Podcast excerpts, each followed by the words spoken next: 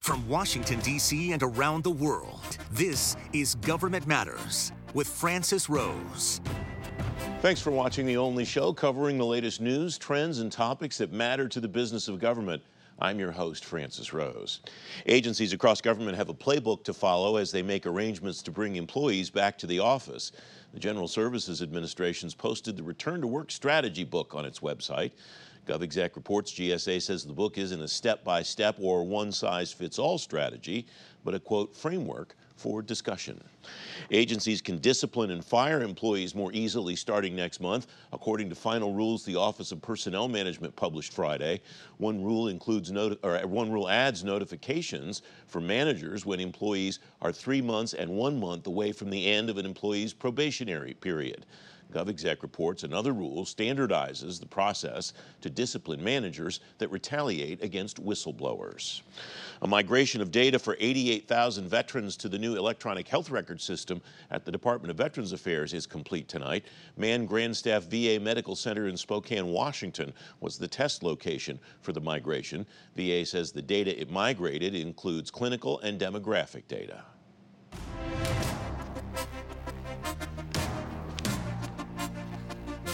Veterans Health Administration Innovation Ecosystem funds a variety of projects aimed at helping veterans. The VHA will host a virtual innovation experience to showcase some of its newest solutions.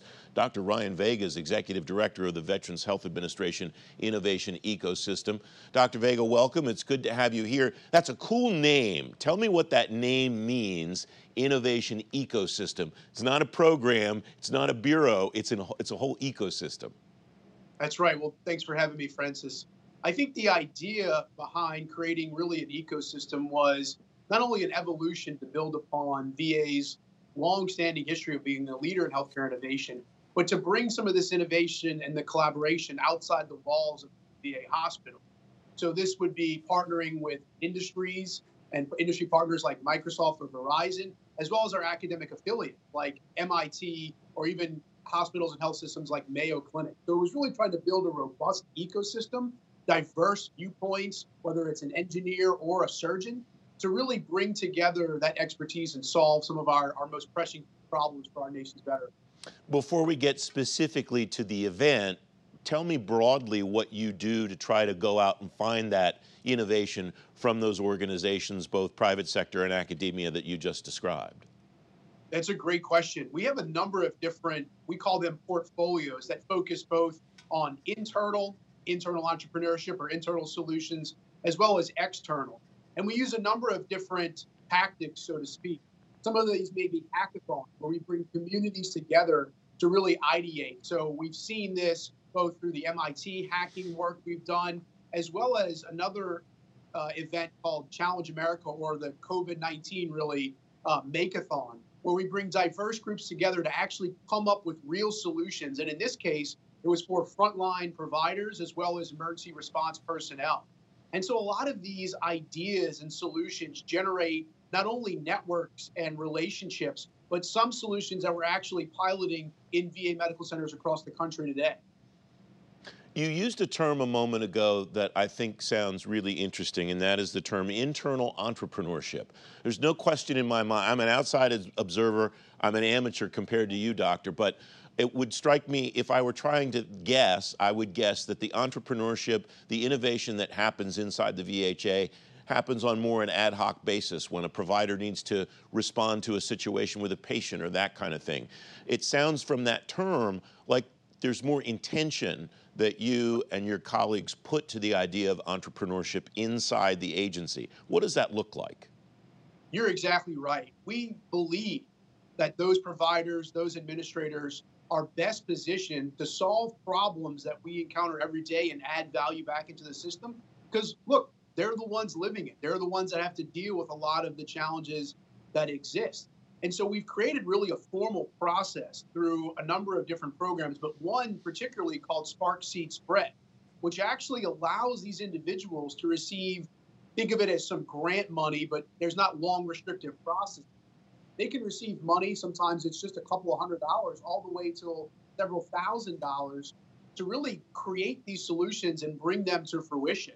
And we've done so not only purposefully, but really to eliminate a lot of the bureaucracy and red tape that some of these folks have to go through. So they are immediately pushed into sort of our accelerator, our catalyst program.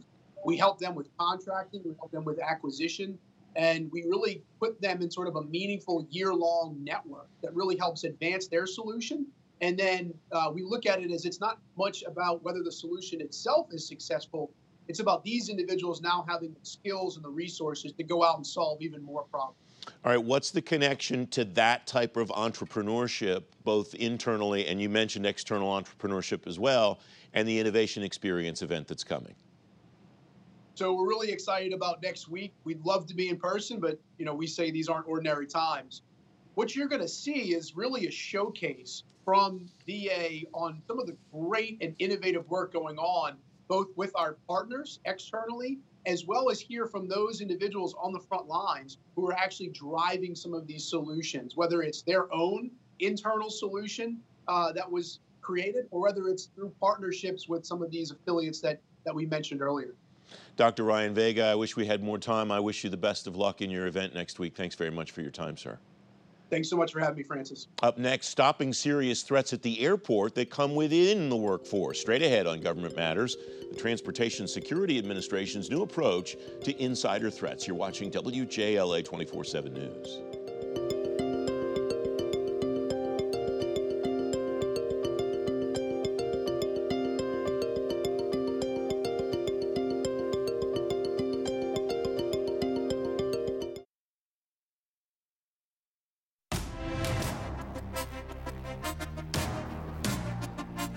Welcome back. About 1.8 million people work at airports across the country. The Transportation Security Administration has a new roadmap to help detect, deter, and mitigate threats from inside the security bubble. Steve Karoly is Executive Vice President of K2 Security Screening Group. He's former principal advisor to the administrator at the Transportation Security Administration. Steve, welcome. Thanks for coming on. When we talk about insider threats in the cyber realm on this program, we primarily talk about innocent threats and malignant threats. Somebody who just does something by accident versus somebody who's intentionally trying to do something malicious. Is that a fair analogy to use from the transportation security perspective? Absolutely, Francis, and thank you for having me on your show. Um, you're absolutely right. That is uh, one of the, the, the, focus areas. It's both the, the, the folks that are accidentally letting folks in, i.e., they call that phishing, where bad actor is trying to get into the system, and uh, an employee may inadvertently let them in the system. But the more um, the more uh, focused ones that we need to go after are the folks that are just really trying to hack the system or uh, put ransomware on the system. Ransomware is, is something that uh, someone gets in your system and encrypts your data and then doesn't allow you to actually see your data. So you have to pay them to, to, to basically get the encryption code, um, as well as hacking uh, trying to take down your system. In the transportation system sector, obviously, you know, you take down one area, that affects the entire country when you're talking about, especially aviation, for example. What does the threat landscape look like across that sector, Steve? So uh, you already mentioned the cyber attacks. Obviously, is, is, is a big deal. Uh, insider threat is one of the is probably one of the other bigger uh, concerns. Uh, not only do you have that um, that lone actor, bad actor within your organization, um, they are also a facilitator of external threats, if you will, helping those external uh, threats into the system.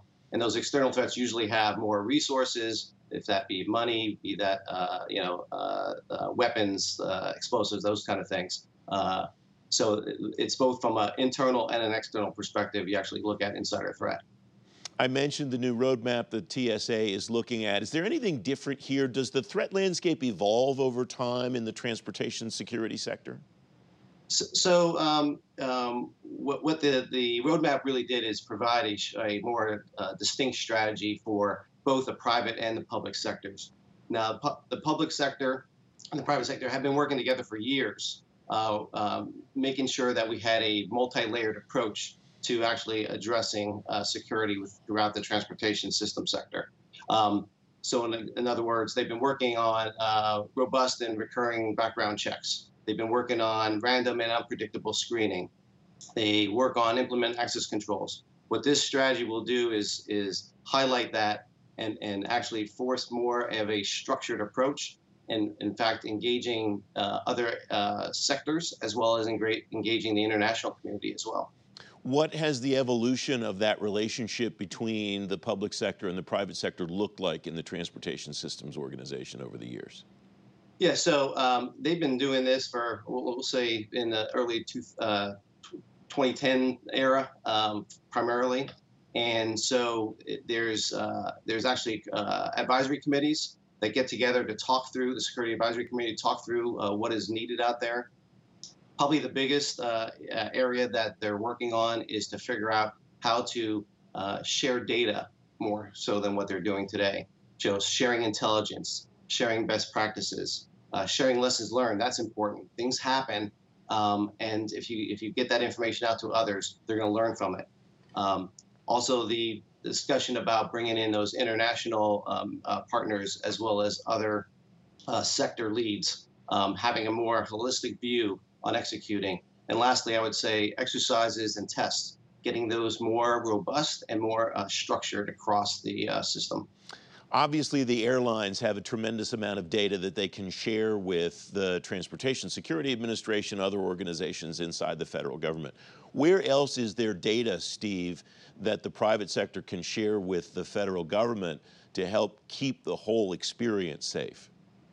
Yeah, so I think um, we're talking, like you said, you mentioned, Francis, exactly as airlines and airports, uh, airport authorities. Um, you know, there's other stakeholders within that. You know, local law enforcement, for example, is, is at airports. Um, concessionaires are at airports. So there's a lot of eyes in, in an airport that could help with um, finding, if you will, the, the insider threat or finding the threat, um, and having a good training uh, program and a good awareness program at uh, transportation hubs and transportation locations helps with understanding uh, how to actually uh, entangle all the threat, all the the uh, views and integrate those views into having one uh, one solution, if you will, when it comes to understanding where the threat is. What's your sense of how well the various government organizations involved here, Steve, are doing at telling those private sector organizations what they need, whether it's eyeballs or specific data or something else? How well are government agencies doing at maintaining those relationships and exchanging that information? That's a great question, Francis, and they're doing a really good job. Um, I will tell you, there's again both formal and informal uh, venues um, at airports themselves, at uh, other transportation hubs. There's you know there's weekly, monthly type meetings that they're discussing these type of events, discussing what they can do, trying to figure out what that campaign of um, uh, um, the, the, campaign to, to to make sure that people are aware of, of what the threats are. Um, so what they'll do with, this strategy, in fact, this TSA uh, strategy that just came out, Insider uh, Threat Strategy, will more formalize, will formalize this um, in a, a, better structure so that more and more folks get to see what is required out there. We have about 30 seconds left, Steve. That formalization will result in what benefit for the government agencies, the private sector stakeholders, and the travelers? Well, but to make sure they have a safe and secure uh, experience at all transportation hubs, bottom line. Steve, thanks very much for coming on. It's great to have you here. Thank you, Francis. I appreciate you having me on the show. Up next, stakes on the rise for emerging technology in government. Straight ahead on Government Matters, the administration's new strategy for investing in developing tech. Don't forget, if you miss an episode of Government Matters, you can find it on our website, govmatters.tv. We'll be right back.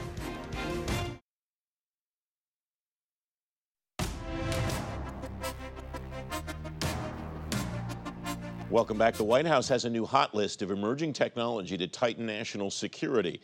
The strategy identifies 20 critical new technologies and outlines objectives for prioritizing the innovation base. Tony Scott is CEO of the Tony Scott Group, former Chief Information Officer of the United States. Tony, thanks very much for coming on. On first blush, I thought 20 things, that's a lot of different things to focus on. As I look at this list, though, all 20 of them strike me as tremendously important. Do you think I'm looking at this list the right way?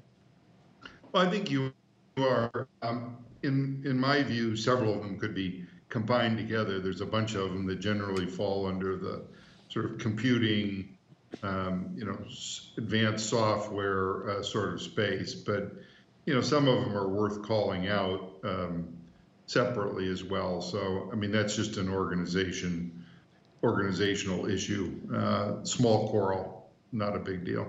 What's the most important thing that the government can do as an enterprise to drive these 20 things? Is it just S&T? Um, the, the, strategy is very clear. It, it wants market-driven solutions and not state-driven solutions. So what's the government to do except to say we think these things are important? Well, I think there's a couple of things um, that really make a difference if you get them right. One is establish leadership somewhere in the federal government, put an agency uh, in charge of each of these as the central coordinating point for activities under that, um, you know, topic area. Um, second is, um, uh, you know, make sure that the grants and other activities that the government is uh, capable of doing, whether it's research grants or other kinds of things, you know, really emphasize uh, these areas strongly. Um, use the bully pulpit, you know, of the government to help uh, influence these. But one of the most important things, I think, um, is we've got to change the way government um, could use unsolicited proposals. Um, when I was in the private sector, this was one of the key ways that I was able to bring new and innovative things into my organization, no matter what it was. Um, and in government, that's typically a little harder to do because of competition reasons and so on. So if I were to focus on any one thing, it would be to encourage the legitimate use of more unsolicited proposals from the private sector. I think that could be a game changer in terms of really making progress on some of these uh, in some of these areas. What has to happen, and who needs to do what, Tony, in the construct the way that it lives today, to change that? Well, it's really some of our procurement uh, practices and rules, um, culture as well. Uh, and so I think somebody really needs to take leadership on that and and look at all of the barriers that are there. Um, I had more than one key supplier say, I'd love to come and do this, but the first thing that happens in most agencies is you turn right around to my competitor and ask them for their opinion or a competitive bid using the things that I just showed you. And and so that was used as a, an excuse not to uh, bring unsolicited proposals into the government. So does, does that something that every agency should try to take on individually? So for example, could one organization say, we're going to go ahead and give this a shot? Or is that something that should be coordinated at an agency-wide level? Maybe that lives at GSA or that lives at OMB or something like that. I think it could start OMB with some general um, you know, encouragement for unsolicited proposals uh, could be part of the rulemaking that OMB does, but ultimately it's got to be um, uh, ultimately it's got to be uh, implemented in every agency uh, in one way or another. But I think OMB should really take leadership there. Is there a danger that if it's implemented at the agency level that it'll look different in each organization and companies, as they try to respond, will have to respond to the way this agency does it, and it's different at this other place. And so eh, we have 20 some different mechanisms. Yeah, no, I agree with you. I wouldn't discourage any agency from doing this, obviously, but because it's that important. But I think OMB is the place that could create a more unified and uh, common approach to this that uh, you know, would advance the cause across all agencies. There's another element of this that struck me as I looked through this strategy, and NextGov writes it this way. Each uh, the strategy is molded around two pillars: promoting the national security innovation base and protecting a technology advantage. Each pillar includes a list of actions geared towards speeding the innovation process and walling it off from foreign influence. This is something the Defense Department is taking action toward with the, uh, through the concept of adversarial capital. And I wonder if that's what this strategy is getting at as well, Tony, do you think? I think it's obviously a part of it in this particular case. I found that a little bit troubling because, um, you know, we have some great partners internationally, and um, and I think we need to be careful about foreign influence when it's good versus bad or helpful or among our, you know, partners that are have been great in terms of helping us uh, in the technology space. So it, it probably, in the end of the day, can't all be just the U.S. doing it, but um, I understand where the concern is, where it's our adversaries, and and we do need to be careful in those areas, obviously. So um, I, I, think that's probably too broad a brush the way it's stated in the uh, in the uh, policy document. We have less than a minute left, Tony. What will you watch moving forward? Is it just the idea that you discussed earlier about the unsolicited proposals, or are there other elements here that you think will determine the progress or success of this strategy? Well, I'll look for leadership. Um, you know, where where is the lead um, is one. The other one is what investment in people are we going to put into this particular area? Uh, you not only need leadership, but you need subject matter es- experts. And I would hope that in each of these critical areas, we find a way to gather the subject matter experts together and come up with the best, um, you know, strategy below this list. Um, each of these is going to require a specific implementation plan and and uh, set of activities that the government's going to engage in. And they might be different across each of these, but each is going to require some sort of implementation. Tony Scott, thanks very much. Great to have you back. Good to see you. Thanks, Francis. I'm Sharice Hanner. You can now keep your finger to the pulse of all things that matter to the business of government anytime, anywhere. Subscribe to the Government Matters podcast on Apple Podcasts, Google Play, Spotify, SoundCloud, TuneIn, or simply ask your digital assistant to play the Government Matters podcast. For a quick fix of government news, follow us at Twitter at GovMattersTV. That's the latest from Washington. Join me weeknights at 8 and 11 on WJLA 24-7 News and Sunday mornings at 1030 on ABC 7 to stay plugged in on issues that matter to the business of government. Thanks for watching. I'm Francis Rose.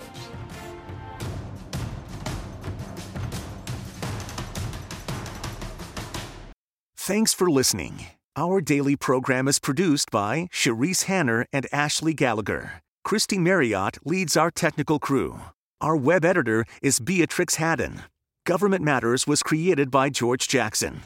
Visit govmatters.tv for articles, videos, and more, including our first feature length documentary, The Dawn of Generation AI. Government Matters is recorded at WJLA TV in Washington, D.C.